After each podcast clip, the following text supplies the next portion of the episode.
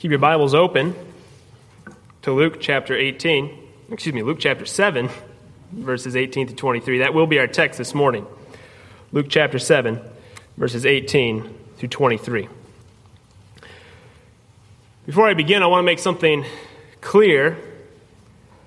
We do not know what was in the heart of John the Baptist when he asked the question found in this text. The Bible does not explicitly tell us. The question suggests doubt, and the answer that Jesus gives calls for faith. Now, some have suggested that John asked this question not for his sake, but for the sake of his disciples, that they would believe on Jesus as the Messiah. Others have suggested that this question comes from deep doubt, maybe even despair in the heart of John. Again, it's not my intention this morning to speculate about what was or was not in the heart of John the Baptist when he asked this question. Rather, as we look at this text, I want us to focus on a biblical response to doubt in our own hearts and lives as we apply what is clearly taught in this text. And so, for a title this morning, will be Doubt and Deliverance. Doubt and Deliverance. In this passage, we're told of a question John the Baptist asked Jesus Art thou he that should come, or look we for another? And this question might surprise us. Didn't Jesus, or excuse me, didn't John say of Jesus in Luke 1, or excuse me, in John 1 29, Behold the Lamb of God which taketh away the sin of the world? John baptized Jesus. And on that occasion, the Holy Spirit descended like a dove upon Jesus, and the Father proclaimed from heaven, Thou art my beloved Son, in thee I am well pleased. Hadn't John the Baptist heard of the preaching and teaching and miracle working ministry of Jesus? John had said, He must increase, I must decrease. How could John the Baptist ask this question? Art thou he that should come? Or look we for another? It's very important that we carefully consider this question from John the Baptist because all of us struggle with doubt. I may have doubt about the gospel. Is Jesus the way, the truth, and the life? Is Jesus the Messiah, or should I look for someone else? I may doubt God's love and care for me. If I'm suffering, how do I know God cares? When things are hard, where is the love of God for me? I may doubt my forgiveness, my justification. I may doubt the power of the gospel for Christian living. I may be so full and overcome with doubt that I despair even of life itself. If any one of those doubts, or all of those doubts, are true of you this morning, I want to encourage you with this You are not alone. The temptation to doubt is a part of every Christian's warfare. In our text this morning, we see doubt, but we also see deliverance. Do not despair, Christian. Whatever doubt you may be struggling with, there is a way of deliverance, and we will see that from our text this morning in the promises of Jesus Christ, we have deliverance from every doubt.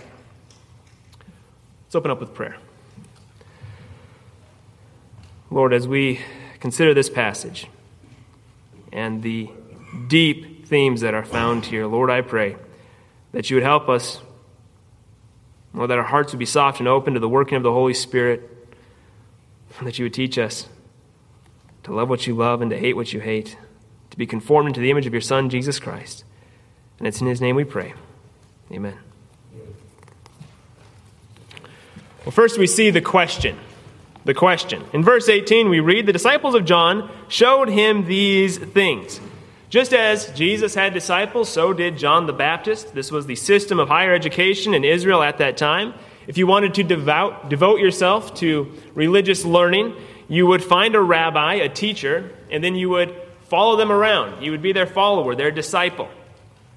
And the disciples of John the Baptist brought this news about Jesus to John, brought news of these things to him. what things? What were the disciples of John the Baptist telling him about? They were telling him about the ministry of Jesus. Maybe they were telling him about the sermons he preached, as are recorded in Luke chapter 6, the miracles that Jesus performed, like those we've already seen in chapter 7, the incredible healing of the centurion's servant and the raising of the widow's son from the dead. People throughout all Judea and Galilee and the surrounding areas were talking about Jesus, and it was no different with the disciples of John the Baptist. They told John about these things. And if this verse was all that we had, verse 18, then we might assume that John's response to this news would be very positive. Maybe he would be rejoicing, praising God for sending the Messiah, wonder and awe that God had used him as the humble forerunner for the Messiah. We don't have to speculate. We know how John responded to this news about Jesus. And we read John's question first in verse 19. And John, calling unto him two of his disciples, unto, sent them to Jesus, saying, Art thou he that should come, or look we for another? And then verse 20 tells us that these men went to Jesus and repeated that question Art thou he that should come, or look we for another? Why did John ask this question? I want to remind you of some things that you know about John the Baptist, or you probably know about John the Baptist, but you may have never considered in connection with this question. First, John the Baptist faced great personal trials and suffering. When John asked this question, he was in prison. In Luke 3:19 we're told that John had boldly rebuked Herod for his unlawful marriage to Herodias. Herodias was Herod's niece and also the wife of Herod's brother Philip. There was much wrong with this situation, and John reproved Herod for this marriage. We're also told that he reproved Herod for other evil deeds he had done. And this was a good thing. John the Baptist stood for righteousness, and he was unafraid to call people to repentance. We see this as one of the hallmarks of his ministry. And even if those people had political power to persecute him, John was going to stand for righteousness' sake. And he was persecuted for it. Herod did have political power to persecute him, and that's exactly what happened. Luke 3:20 tells us that Herod put John in prison. Prisons are hard places today, much worse even in the first century. And we know that John was never set free. He sat in Herod's prison until he was beheaded at the request of Herodias' daughter. Now, of course, at this time, John the Baptist didn't know that would be his end. He didn't know what would happen to him. He didn't know what the future held. All he knew was that he had been faithful to stand for righteousness, and now he was suffering. How was that fair? Isn't God pleased with righteousness? Wasn't John the Baptist a prophet ordained by God? He had done good. He had done what God had told him to do, and now he was suffering for it. I will not presume to speak on John's behalf, but I will speak for myself. I know from personal experience, and I believe you know from personal experience, that when suffering comes into our lives, we are tempted to doubt God. Why did the cancer come back? Why can't I have a child? Why did I lose my job? Why did my loved one die? On and on we could go with examples. And we understand from Scripture that we live in a sin cursed world where suffering happens all the time. But when it's on our plate, when we are suffering, one of the first and greatest temptations we will face is doubt. Remember what Job's wife said to him Job, look at this suffering. Just curse God and die. We'll be tempted to doubt God, to doubt His goodness, to doubt His care for us. And this temptation can be magnified when, like John the Baptist, we suffer for righteousness' sake. When we do good and suffer for it. That can be hard. Doesn't God command us to do good, to stand for righteousness? Where is God's care for us? And when we suffer, we can be tempted to doubt. John the Baptist, he was suffering. Second, John the Baptist had preached a message of judgment. What had John the Baptist said about Jesus and his ministry. Listen to these quotes from John's preaching. In Luke 3 7, he said, Flee from the wrath to come. In Luke 3:19 he said, "And now also the axe is laid unto the root of the tree. Every tree therefore which bringeth not forth good fruit is hewn down and cast into the fire." In Luke 3:16 and 17 he said, "I indeed baptize you with water, but one mightier than I cometh, the latchet of whose shoes I am not worthy to unloose. And he shall baptize you with the Holy Ghost and with fire, whose fan is in his hand, and he will thoroughly purge his floor, and will gather the wheat into his garner, but the chaff he will burn with fire unquenchable. We see a theme. Judgment is coming. Repent. The Messiah who will judge the earth is coming. And this is what his ministry will be like wrath, fire, purging, judgment.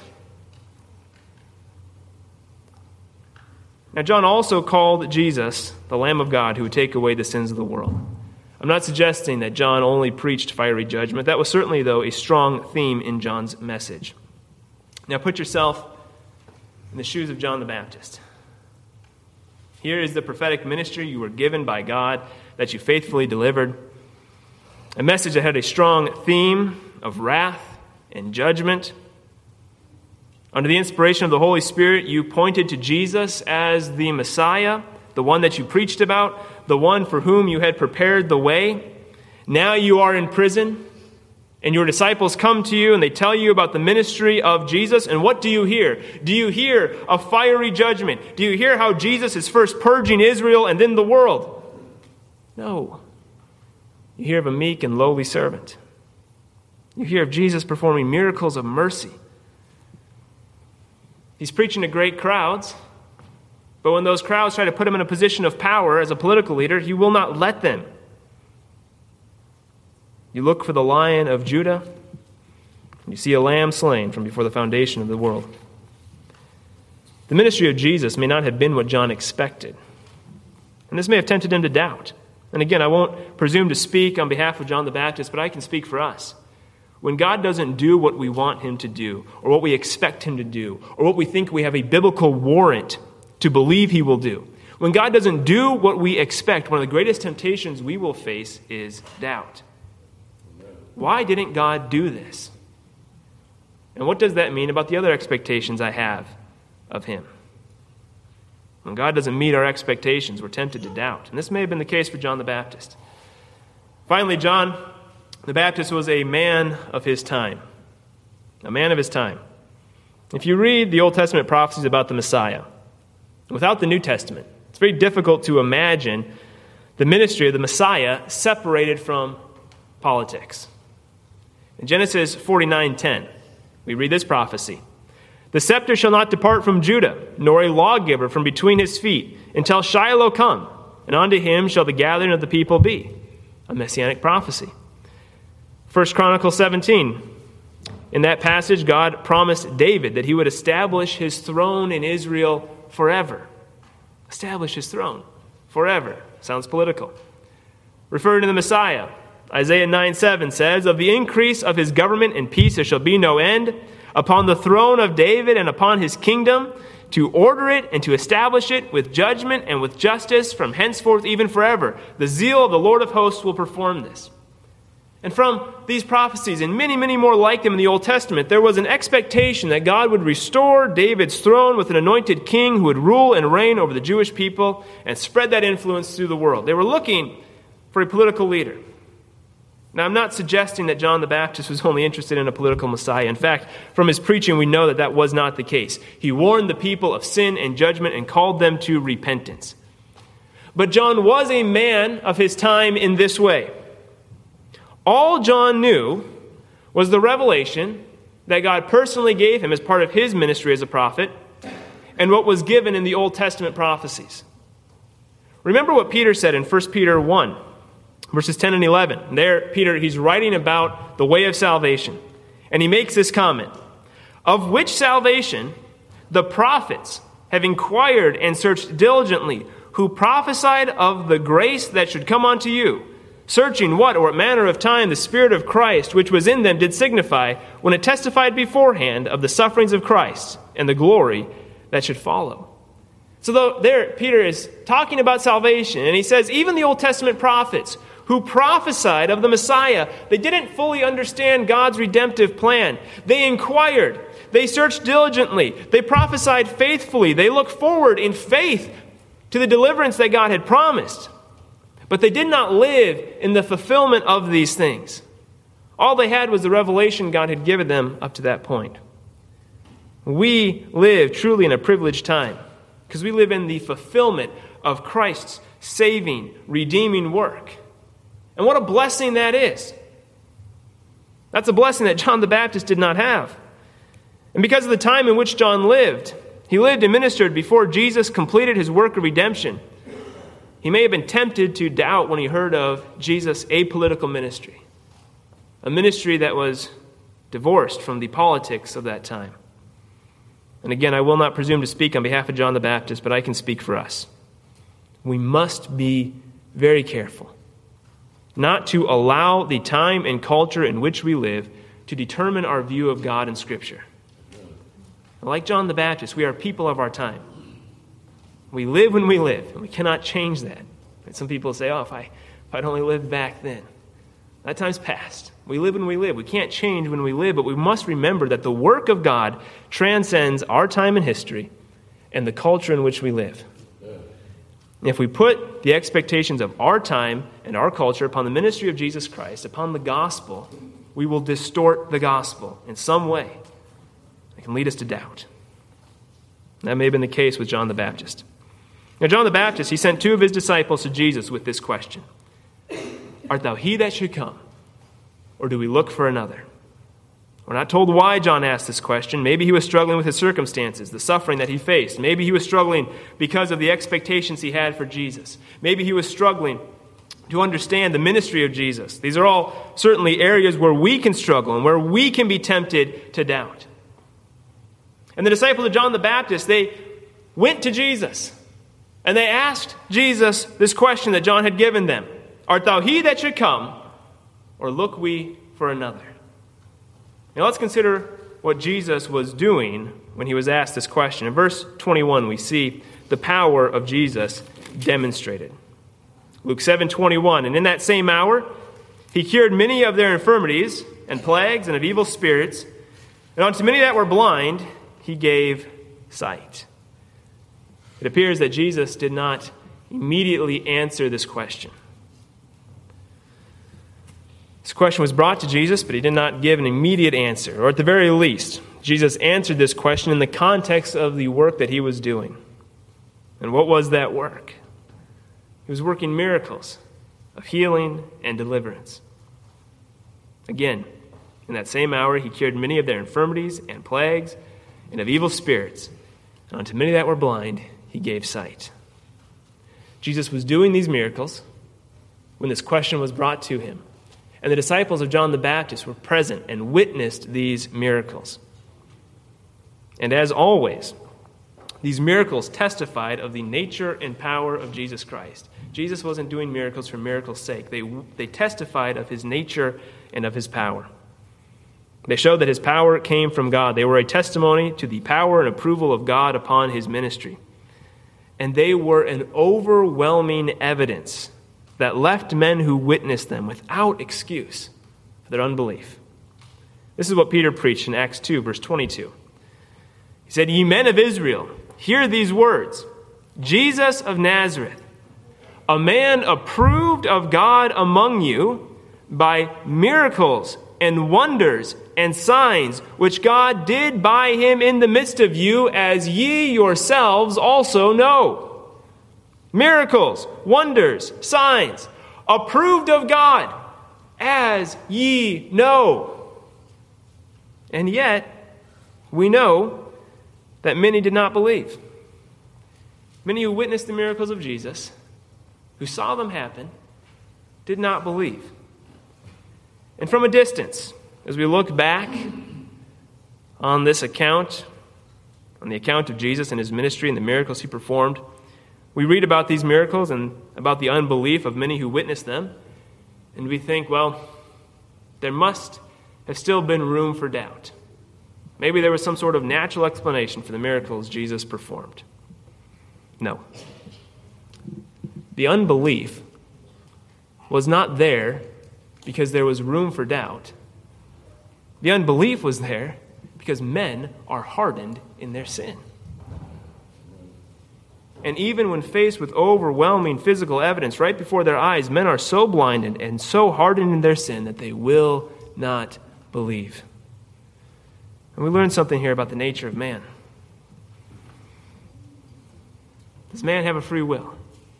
Yes. We make choices, we're responsible before God for the choices that we make. Those choices are not forced, we're free to do as we choose. And any person who has ever made any choice, who's ever exercised their will in any way, they did what they wanted to do. This is the nature of the human will. We follow the strongest inclination that we have in every given situation. Now, what does the Bible say is the ruling power in the heart of man? Sin. Sin. Jeremiah 17 9, Ephesians 2 1, Colossians 2 13, Romans 5 12 through 17, Romans 6 6 through 14. On and on and on we could go. And sin manifests itself in the heart of man in different ways. It appears to different degrees, in different people, in different places. It can even superficially appear to be righteousness, just like Jesus talked about in Luke chapter 6. It can look like righteousness. But when you strip it down and you get to the core, what you find in the heart of every man is the ruling and corrupting power of sin. And even with God incarnate, Jesus Christ, working miracles before their very eyes, man still did what he was most inclined to do.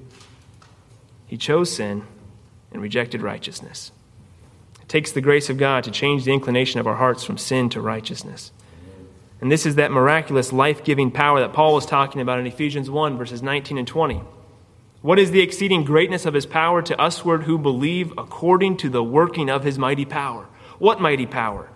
That mighty power which he wrought in Christ when he raised him from the dead and set him at his own right hand in the heavenly places.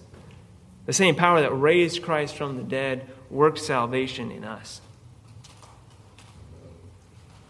Turned us from being hardened in our sin to being open and receptive to the gospel. That's a work only God can do, and we thank Him for it. Those who saw the miracles and the ministry of Jesus and responded in faith did so by God's grace. And those who saw the miracles and ministry of Jesus and did not believe did so because men love darkness rather than light because their deeds are evil. This is what Jesus said in John 3, verse 19. The miracles Jesus performed were proof of his nature and his power. Now, when you and I are struggling with doubt, we must go back to the work of God. But you say, we can't go and see the miracles of Jesus. Neither could John the Baptist. He's locked up in prison. He had to rely on the testimony of others. 2 Peter 1:19 tells us we have a more sure word of testimony greater than even our own eyewitness account. We have the Word of God. We have to go back to the works of God. And we have another privilege that John the Baptist did not have. We know the completed work of Jesus Christ as Redeemer. When you're tempted to doubt, or when you're deep in the mire of doubt itself, Go back to the cross of Jesus Christ and remember the work of God completed on your behalf there. The work of Jesus Christ is our bulwark against doubt.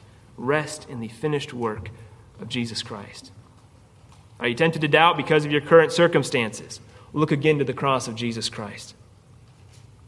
There, the question of God's love for you, God's care for you, was eternally settled. Does God love you? Does God care? Don't look to your present circumstances for the answer. Look to the only begotten Son of God, pierced for you. God's love for you was settled at Calvary. Are you tempted to doubt because God is not doing what you want Him to do or what you expect Him to do? Look to the cross of Jesus Christ and be reminded that God's thoughts are not our thoughts, God's ways are not our ways. Don't set your expectations on what you want God to do for you, but rest in what God has done for you. Are you tempted to doubt because you are judging the work of God through the lens of your time and culture? 1 Corinthians 1:21 says, "For after that in the wisdom of God, the world by wisdom knew not God. It pleased God by the foolishness of preaching to save them that believe." And in verse 25, "The foolishness of God is wiser than men, and the weakness of God is stronger than men." The wisdom of the world is no standard by which to judge God. Look to the work Jesus Christ accomplished at Calvary and rest in the wisdom and power of God demonstrated in the work of redemption. Go back to the works of Christ. John the Baptist sent his disciples to Jesus with this question Art thou he that should come, or do we look for another? And when they came to Jesus, they found him performing miracles. He cured many of their infirmities and plagues and of evil spirits, and unto many that were blind he gave sight. Now, in one sense, these miracles would have been enough. But in our text, Jesus also answered their question. Look at the answer in verses 22 and 23. Then Jesus answering said unto them, Go your way, and tell John what things you have seen and heard. How that the blind see, the lame walk, the lepers are cleansed, the deaf hear, the dead are raised, to the poor the gospel is preached. And blessed is he whosoever shall not be offended in me. Jesus tells them to go back and to tell John what they had seen and heard. They had seen the miracles Jesus performed, they had heard Jesus preach, and now Jesus tells them to go back and tell John about these things. And notice this list that Jesus gives the blind see, the lame walk, lepers are cleansed, the deaf hear, the dead are raised, to the poor the gospel is preached. This list corresponds with messianic prophecies from Isaiah. In Isaiah 35, verses 5 and 6. Then the eyes of the blind shall be opened, the ears of the deaf shall be unstopped. Then shall the lame man leap as a hart, and the tongue of the dumb sing. For in the wilderness shall waters break out, and streams in the desert. Isaiah 61 1 The Spirit of the Lord God is upon me, because the Lord hath anointed me to preach good tidings unto the meek. He sent me to bind up the brokenhearted, to proclaim liberty to the captives, and the opening of the prison to them that are bound. Jesus didn't tell John's disciples, believe in me because I said so, or tell John to believe in me because I said so. Rather, Jesus performed these miracles, which demonstrated his nature and his power and fulfillment of Old Testament messianic prophecies. And then he sent John's disciples back to tell John what they had seen and heard and how it aligned with what God had said, with God's word. Rest in the promises of God's word. He will keep his word, he will do what he has promised. No force in creation can stop the hand of the Creator. And I want to point something out about one of the prophecies Jesus referenced in this text, Isaiah 61. It's the same passage that Jesus read when he was in the synagogue in Nazareth back in Luke chapter 4. And on that occasion, Jesus read, The Spirit of the Lord is upon me because he hath anointed me to preach the gospel to the poor. He hath sent me to heal the brokenhearted, to preach deliverance to the captives, and recovering of sight to the blind, to set at liberty them that are bruised, to preach the acceptable year of the Lord. And then he closed the scroll and he sat down. The very next phrase that's found in Isaiah 61, it's in verse 2 in our Bibles, says, And the day of vengeance of our God. And before Jesus reached that part, he stopped reading. And he closed the book and he sat down. The first time Jesus came, he came as a suffering servant. When he returns, he will come to rule and reign with an iron rod, and every knee will bow, and every tongue will confess him Lord. Jesus is both Savior and sovereign, both Comforter and King, our brother, our friend, our Lord and our God. We mentioned earlier that John the Baptist, in his office as a prophet, had warned the people of the judgment of God in connection to the ministry of the Messiah, and that maybe Jesus' meek ministry may have been part of the reason why John asked this question Art thou he that should come, or do we look for another? And Jesus is in the middle of his ministry as Savior. And he points John and his disciples back to the Old Testament scriptures. And he shows them that his ministry was perfectly consistent with what had been prophesied and there is more yet to be fulfilled. This is a good reminder for us. Our view is limited. We don't always understand why or how God is working in any given situation. But we can rest assured that He will perfectly accomplish all that He has promised. After alluding to these Old Testament prophecies, Jesus gave one more message to the disciples of John the Baptist to carry to their master. Blessed is he Whosoever shall not be offended in me. These are the last words that Jesus would ever give to John. Jesus demonstrated his power, but he made no promise to use his power to relieve John's suffering. Jesus gave John no further explanation of his ministry of as redeemer. Now imagine this conversation. Here are the disciples of John the Baptist. They return to John the Baptist and they say, "We went to Jesus.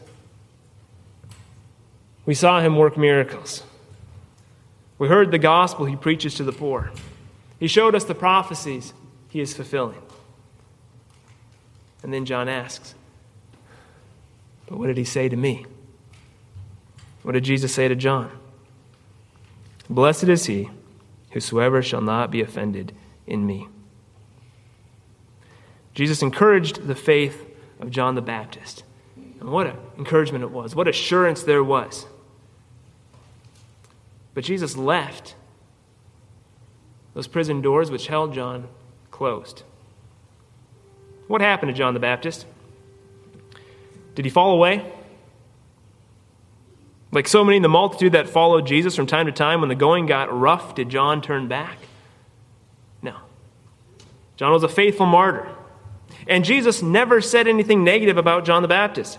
In fact, as we will see next week as we continue in Luke 7, Jesus spoke very highly of John the Baptist. And the very last thing that Jesus ever said to John the Baptist was this Blessed is he whosoever shall not be offended in me. There is much that offends the natural man in the gospel of Jesus Christ, in the person and work of Jesus Christ. Isaiah 8:14 refers to the Messiah as a stone of stumbling and a rock of offense. And that passage is quoted twice in the New Testament in reference to Jesus, Romans 9:33 and 1 Peter 2, verse 8. In 1 Corinthians 2:14, we're told the natural man receiveth not the things of the Spirit of God, for they are foolishness to him. In Jesus' day, as he was walking this earth, as he was ministering, he was despised for his manner of birth, for his perceived place of birth, for his methods of ministry for his association with sinners, for the doctrines that he preached, for the ministry of redemption that he came to accomplish. Jesus was, and he still is, despised. A pastor from years ago wrote What drives men to revolt from Christ?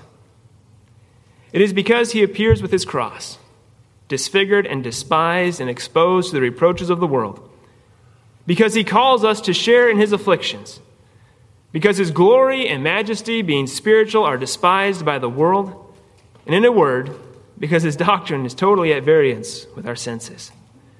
We should not be surprised when offenses come, when difficulties come, when we're tempted to doubt. It's part of the Christian's warfare. And as these words of Jesus, first given to encourage John, now come to us, they encourage us as well. Blessed is he whosoever shall not be offended in me. When doubt comes, there's only one place we can go for deliverance. We must go to Jesus Christ. Go back to the works of Jesus. Go back to the words of Jesus. Go back to the promises of Jesus. Only in the person and work of Jesus Christ do we find deliverance. I want to close by reading a selection from one of the most biblically grounded and helpful Christian books ever written Pilgrim's Progress. And it's an allegory. And in that allegory, the main character, Christian, and his fellow pilgrim, Hopeful, they're walking along the narrow way toward the celestial city. And as they're going along, they, they reach a particularly difficult portion of that path. And so they left the narrow way for what looked like an easier road. But on that other road, they were captured by the giant Despair, who beat them severely and then locked them up in Doubting Castle. And as the days passed, Christian and Hopeful began to despair. And that's where this selection is taken from. On Saturday, about midnight, they began to pray and continued in prayer till almost break of day. Now, a little before it was day, good Christian, as one half amazed, brake out in this passionate speech. What a fool, quoth he, am I, thus to lie in a stinking dungeon when I may as well walk at liberty. I have a key in my bosom called promise that will, I am persuaded, open any lock in Doubting Castle. Then said Hopeful, That is good news, good brother. Pluck it out of thy bosom and try. Then Christian pulled it out of his bosom and began to try at the dungeon door, whose bolt, as he turned the key, gave back. And the door flew open with ease. And Christian and Hopeful both came out. Then he went to the outward door that leads into the castle yard, and with his key opened that door also. After, he went to the iron gate, for that must be open too. But that lock went hard, yet the key did open it. Then they thrust open the gate and made their escape with speed. I titled the sermon Doubt and Deliverance. Doubt is part of the Christian warfare. You may have struggled with it this week. You may be struggling with it right now. What key can set you free from doubting castle? The promises given to you by Jesus Christ. Rest in the finished work of Jesus Christ. Rest in the promises of Jesus Christ. Find deliverance in Jesus Christ. Let's close with prayer.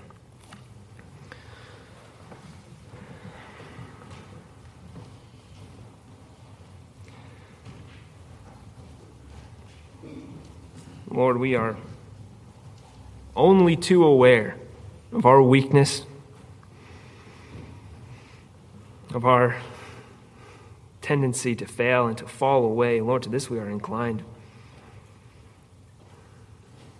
Lord, our tendency to let so many things derail us, so many things lead us into doubt and despair. Lord, I pray that you would help us to never stray from being anchored in the gospel, in the person and the work of Jesus Christ. First in salvation, we thank you for it, Lord. And then as we go out to live the Christian life, may we always return back to the gospel, to your precious word, your precious work, your precious promises. Whenever doubt comes, may we find deliverance there. It's in Jesus' name we pray.